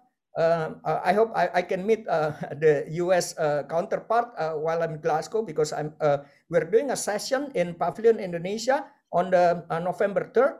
Uh, we will be with the C E O P L N in our session, and also Deputy Minister, uh, Coordinating Minister of Maritime will be there. Uh, Professor Bambang Brojo will give keynote, because pa Bambang Brojo is now a commissioner of Toba Bara, the big one of the biggest. Uh, uh, uh, power plant developer company in Indonesia. Uh, and what we are going, going to discuss there is that Indonesia is quite unique. You cannot bring in the model from other countries and impose to Indonesia. Indonesia has their own uh, challenges, it has own uh, opportunity. And we are discussing about that. And then yeah, the yeah. second session is, I will be speaking also in the Global Landscape Forum. Um, I'm probably the only uh, Indonesian delegate in the Global Landscape Forum that's uh, uh, uh, organized by C four, Center for International Forestry Research. What right, we are right. promoting is about growing bamboo and other type of plant uh, to help absorb carbon. So we can get the money from the carbon offset, not only from the government, but also corporations. Corporations all over the world, Microsoft, Google, Uh, uh, other other companies need uh, carbon offset, and we can provide that. Thank you. Yeah, yeah. I follow one. Uh, actually, go ahead, go ahead, just to go ahead. highlight a. a Pak Jaya has been pitching to you and. and no, yeah, just just to, just to just to touch on a comment made. You know, why why the focus on on you know.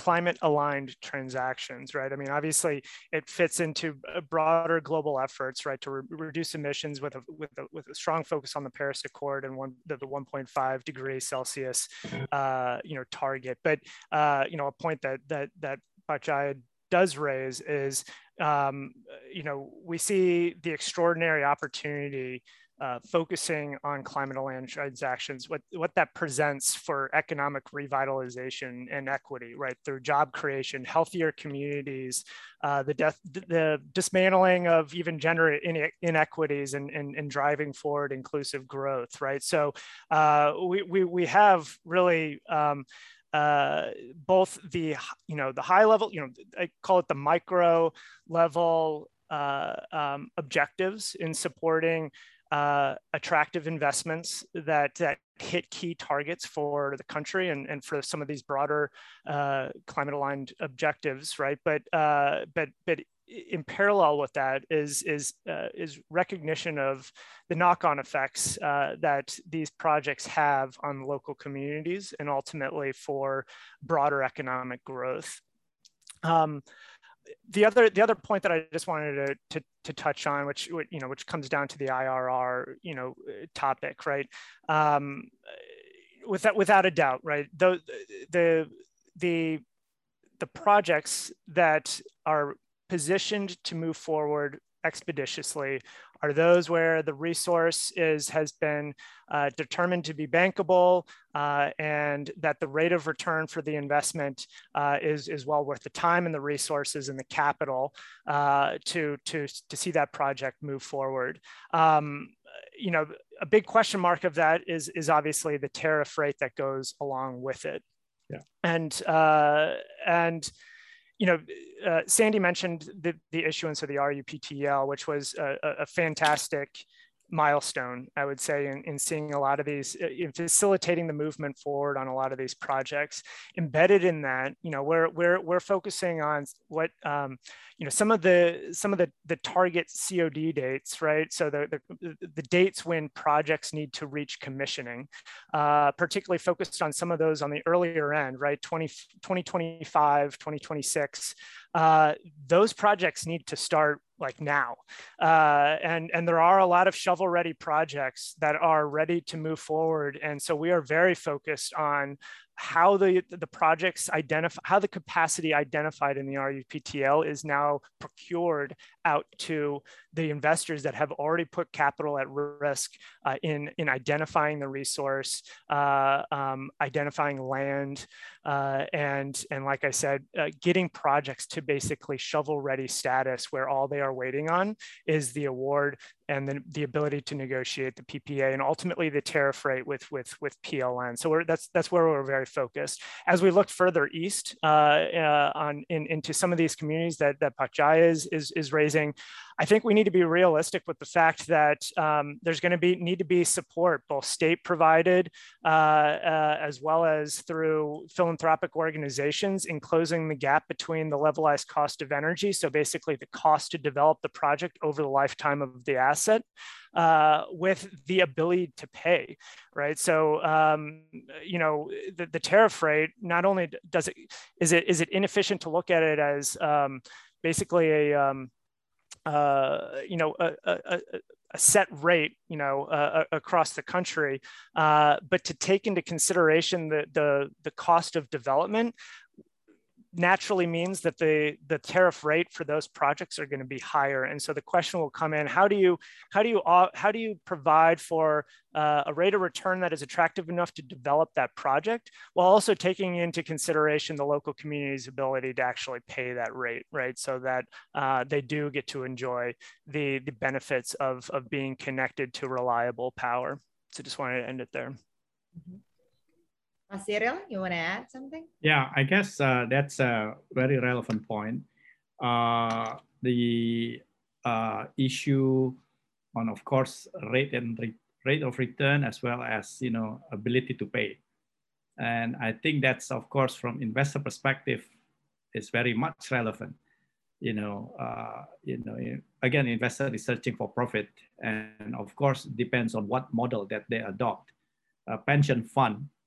Uh, would be different than, again, a short-term, uh, you know, horizon investors. So again, uh, on renewable sectors, even different in terms of size, for solar, for waste to energy, for geothermal, that would be different as well in terms of return, in terms of ticket size of investment, and of course, the risk profile. So again, uh, Pak Jaya, for example, or Douglas, for example, if we are talking about geothermal, is a big project. And that's one of the things that uh, if you look at state enterprise today, they do have a geothermal assets. And you know that would be area, for example, for exploring ideas. But huge amount, meaning that over could be fifty, one hundred million U S dollar ticket size. Uh, but for uh, you know solar panel, it, of course, different size of the, the kilowatt uh, peak for the solar panel. Now, the other area, actually, what is important, I, I saw the questions uh, on the, the, the chat box uh, on questions whether uh, what's the difference between Sovereign Wealth Fund Indonesia and B K P M. Uh, Ini singkat aja ya Pak ya. Ini singkat aja karena we're getting towards the end. Oh, yeah. okay, okay, all right. I think the difference simple that uh, sovereign wealth fund is investor, B K P M is not investor. B K P M is organizing the administration of investors in Indonesia. I think that's a, the, the clear distinction between the two. Right. Yeah. Yeah. Yeah, I know that you can answer it to the person directly. That's why I don't read it out loud. I so, see. Okay, this is the last question and a closing uh, from all of you, from starting from Sandy and then uh, Douglas, Pak Cyril, and then Pak Jaya. You can conclude. What can we hope from COP twenty-six? Sandy, go ahead. Sure. Uh, yeah, thank you for that. And actually, that was what I was going to say uh, anyway, so this is perfect. Um, so I think before we close, I wanted to sort of outline for the group today um, the four main objectives that the United States have going into Glasgow. Uh, first, um, as um, sort of all the panelists and everyone any experts that's talking about uh, this issue of climate change is talking about. Number one, we want to, uh, in Glasgow, achieve substantial progress towards keeping uh, the goal of limiting uh, global warming to less than one point five degrees Celsius. So that is sort of the overarching goal in all of our negotiations going into uh, Glasgow, is that we want to keep limit global warming to less than one point five degrees Celsius. Second, we want to send a clear signal to the parties to the Paris Agreement that we, the United States, is uh, committed to continue to strengthen climate ambition during this decisive decade. And I think anybody who has listened to our special presidential envoy for climate, John Kerry, speak in recent uh, weeks and months, um, this uh, he continued to stress that this is the decisive, decisive decade. And the reason is because, um, you know, Know, if we are talking about net zero by twenty fifty, right, then this is the decade in which policy needs to be uh, enacted, implemented, created, so that during the next decade, we can put those policies into place so that we can achieve uh, the, the, the targeted net zero um, goals by twenty fifty. So this is a decisive uh, decisive decade. And number three, um, our goal for Glasgow is to demonstrate that our own United States commitment to national and global climate action. And so over the course of uh, our time in Glasgow at COP, the United States will launch a whole range of new initiatives and partnership with other countries um, and with the private sector to mobilize concrete action in key areas, including methane. And on that note, I will, I need to give a shout out to the government of Indonesia, who was one of the first and early adopters of the um, of the Global Methane Pledge, which we will formally launch uh, in COP. But President Jokowi already during the Major Economies Forum in September pledged that the um, that Indonesia will join the Global Methane Pledge.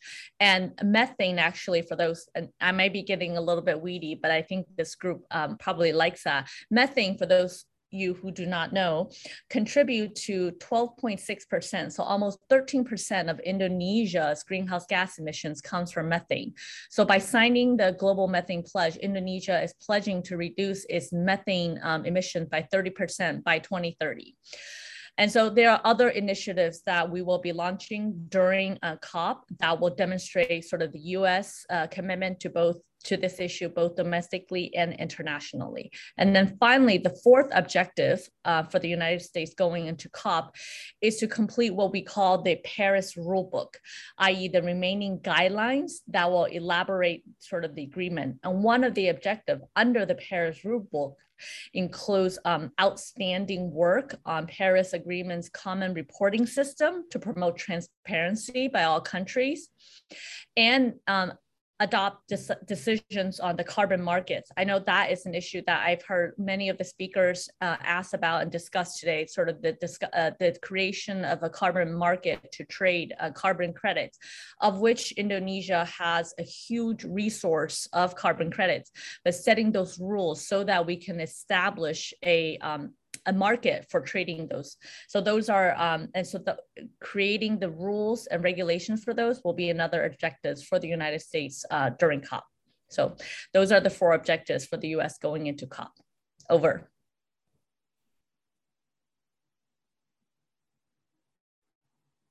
Uh, very well, Doug? Oh, Sandy put it put it well. I, I, I not too much to add on to that, but I, you know, to to kind of tie back to the Vice Minister's comments that the road doesn't end at Glasgow, right? Uh, and looking forward to uh, exciting two years ahead, both in turn in, in leadership positions for Indonesia, or both at uh, at at the G twenty, uh, and then for ASEAN after that, right? And um, doing what D F C can can support to help showcase really. Uh, what what is what is possible uh, in in driving uh, sustainable development in Indonesia and working with uh, with great partners uh, like Cyril at uh, and and and the Indonesian Investment Authority. It's it's uh, it's its colleagues over at P T S M I.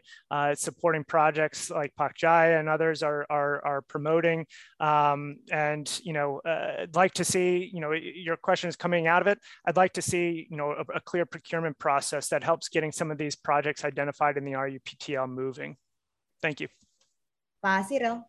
Yeah, thank you. I guess uh, it's it, uh, expectation is really R U P T L. It's really an effort to uh, provide the electricity uh, activity, which is really led by P L N, uh, would would indeed you know uh, be materialized and and more detailed action plan how to do it, how to deliver it. They, of course, they are based on assumptions like the growth of the electricity sales going to be like six point four percent, for example. Of course, the assumptions that going to increase the generation's power like fifteen point four gigawatt. Uh, but I think what most uh, important is how to reduce the coal contributing that fifty-five percent of the electricity. And expectation is the renewable energy would contribute, let's say, twenty-three to twenty-four percent by then, you know, two thousand twenty-eight, two thousand thirty. So how the executions to do it, where we know the renewable energy in general would have a higher cost structure, and that would be an issue to mitigate, and, and that's the challenging portion. Uh, despite for solar uh, renewable energy technology would drive the price down, down, except for the battery may still be a bit uh, high, but uh, other than that, uh, could be very competitive. So I think all in short, the expectation for two six COP in Glasgow would strengthen the commitment to realize the you know, target for reducing the carbon emission.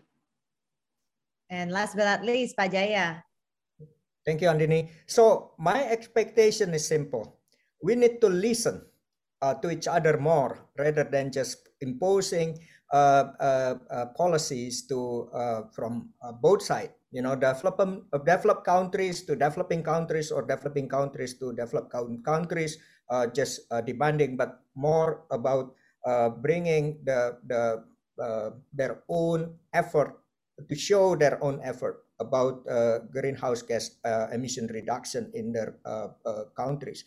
Now, Indonesia and uh, especially Indonesia and U S, uh, we are the two, not the biggest, but uh, number two and number three biggest democracy in the world. Why it's important? It means that uh, there's always going to be a political dynamic uh, in Indonesia and U S. Uh, but we we need to to really uh, trust each other that the, both countries will will pull its own weight to to help uh, the whole world to uh, uh, achieve uh, net zero carbon emission by twenty fifty, uh, uh, and that's a very important. And Indonesia, not only that, uh, Indonesia is uh, fourth biggest uh, uh, country in the world uh, uh, in terms of population. But we are also representing uh, developing countries this year. Uh, as a presidency of a, a G twenty summit will be in Indonesia. And then after that, we are also representing ASEAN. Uh, so when developing countries is the majority of population in the world still live in the developing countries, it means that we are representing the majority of the population in the world uh, in G twenty. And in ASEAN, we are representing six hundred million people in ASEAN. So we are not only representing three hundred million people, we are representing six hundred million people that still need economic prosperity, uh, still need um, uh, recovering from the pandemic, uh, still need about uh, having a, a, a, a good environment. Uh, where they live, not only in the cities but also in the uh, uh, all over uh, uh, the archipelago, in the small islands, uh, in um, in the middle of the jungle, anywhere where they live, they deserve uh, to have a good life They deserve to have an environment that can sustain life. Um, so I guess uh, this COP twenty-six will bring another um, hope, because we're just coming out from pandemic. We're going to meet uh, uh, people face to face. Uh, I think we should um, uh, uh, grow trust to each other, because we uh, we have to collaborate. Uh, we cannot. Uh, uh, no country can can solve this problem by their own. We have to collaborate, and and we need to listen more. Thank you. I like that, to listen more, to in, in order if we want to speak out more, right? So, and not only we are anticipating the COP twenty-six, but we are also expecting the G twenty, where Indonesia is the presidency, and climate change will be the agenda for the upcoming G twenty. Not only Indonesia and the U S, but also China will be there. And China is sort of the front, front runner now in climate change. And they're also partnering up with countries such as Indonesia to, to, to combat climate change. So I hope the U S will show its strength, right, in terms of uh, partnering up with us for uh, to, to combat climate change. Thank you very much to all the speakers. Now, like uh, as a good Indonesian, we need to take pictures at the end of an event, right? Uh, so yes, we'll take pictures on my cue. Boleh di ini, boleh dibagi uh, ininya uh, layarnya jadi bagi lima gitu, panitia. And then we'll take pictures together, all the speakers. Silakan. Jadi spotlightnya jangan hanya di uh, Pak Cyril. Oke, okay, we'll take picture. Tiga, dua, satu. Satu lagi. Tiga, dua, satu. Thank you very much, everyone. Thank you to all the speakers for the insights, and hopefully we'll uh, impacting others and uh, uh, berfaedah buat banyak orang. Uh, and you. I will give the floor as a closing remarks to my dear friend Bapak Arisatria, Chairman of Alumnus Partnership Committee. Ari, the screen is yours. Thank you, Andini. I hope you can uh, hear my voice. Uh, first and foremost, uh, in my capacity as a part of the organizer of this event, uh, allow me on behalf of the alumnus to express uh, our appreciation to distinguished speakers and also the panelists uh, for their valuable contribution to our discussion uh, today on Indonesia and U S cooperation on climate change, which is timely in the event of the upcoming COP twenty-six conference at the Glasgow. Uh, my deepest uh, gratitude also goes to all who attended the webinar. Uh, I see more than one hundred people are watching uh, our webinar today, uh, who attended uh, and helped it to make it uh, such a successful event. A special thanks to our moderator, Andini, uh, who have been extremely cooperative, and my fellow alumnation for their uh, priceless uh, contribution and for running a smooth event.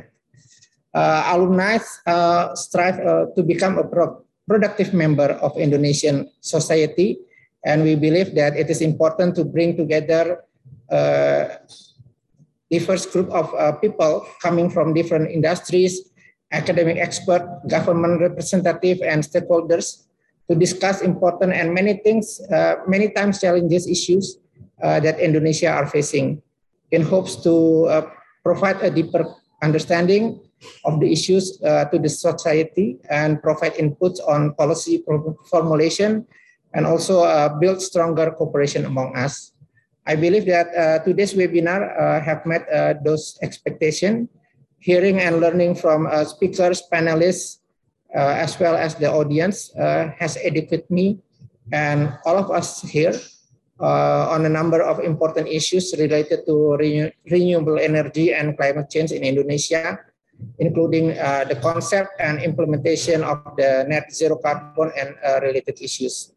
I'm certain that uh, the takeaways from this webinar uh, will deepen uh, our thinking and uh, stimulate future works in this area, including finding a technological breakthrough, formulating a balanced development strategy with environmental protection, and a conversation, uh, cons conservation uh, strategy, and how uh, we all can uh, collaborate both within our nation and between Indonesia and the U S. Uh, Alumnas will certainly look forward to working closely with the U S Embassy in Jakarta, along with the U S uh, D F C, U S A I D, and uh, other U S development agencies. Uh, to end my closing, uh, Alumnas will also like to invite uh, all of you to participate in uh, Alumnas' upcoming programs, including the Alumnas Summit that uh, Chief Jimmy already said uh, earlier uh, this morning, that uh, will be held uh, in November uh, in a hybrid uh, uh, scheme, uh, both online and offline, where in that Alumnas Summit uh, from the Uh, partnership committee, we we're thinking to have a some kind of uh, M O U signing between uh, Alumnas and several uh, entities, uh, where you can find the information uh, at our uh, social media, uh, and we look forward to expand our collaboration collaboration with all of you to build a better and prosperous Indonesia. Thank you again for joining us today, and we will see you next time. Thank you, Andini. Thank you, Pari. Thank you, everyone. Thank you to all the speakers. Thank you to all the people who already submitted their question. Mohon maaf tidak semuanya bisa disampaikan. Dan terutama pertanyaan untuk keynote speaker. Karena tugasnya keynote speaker tidak untuk menjawab pertanyaan-pertanyaan. Tapi itu tugasnya dari speakers panelis. Terima kasih banyak Bapak-Ibu sekalian. Dan sampai jumpa di acara Alumnas berikutnya. Terima kasih. Terima kasih. Thank you. Thank you. Bye. Thank you. Thank you, Andini. Thank you. Yeah, Andini.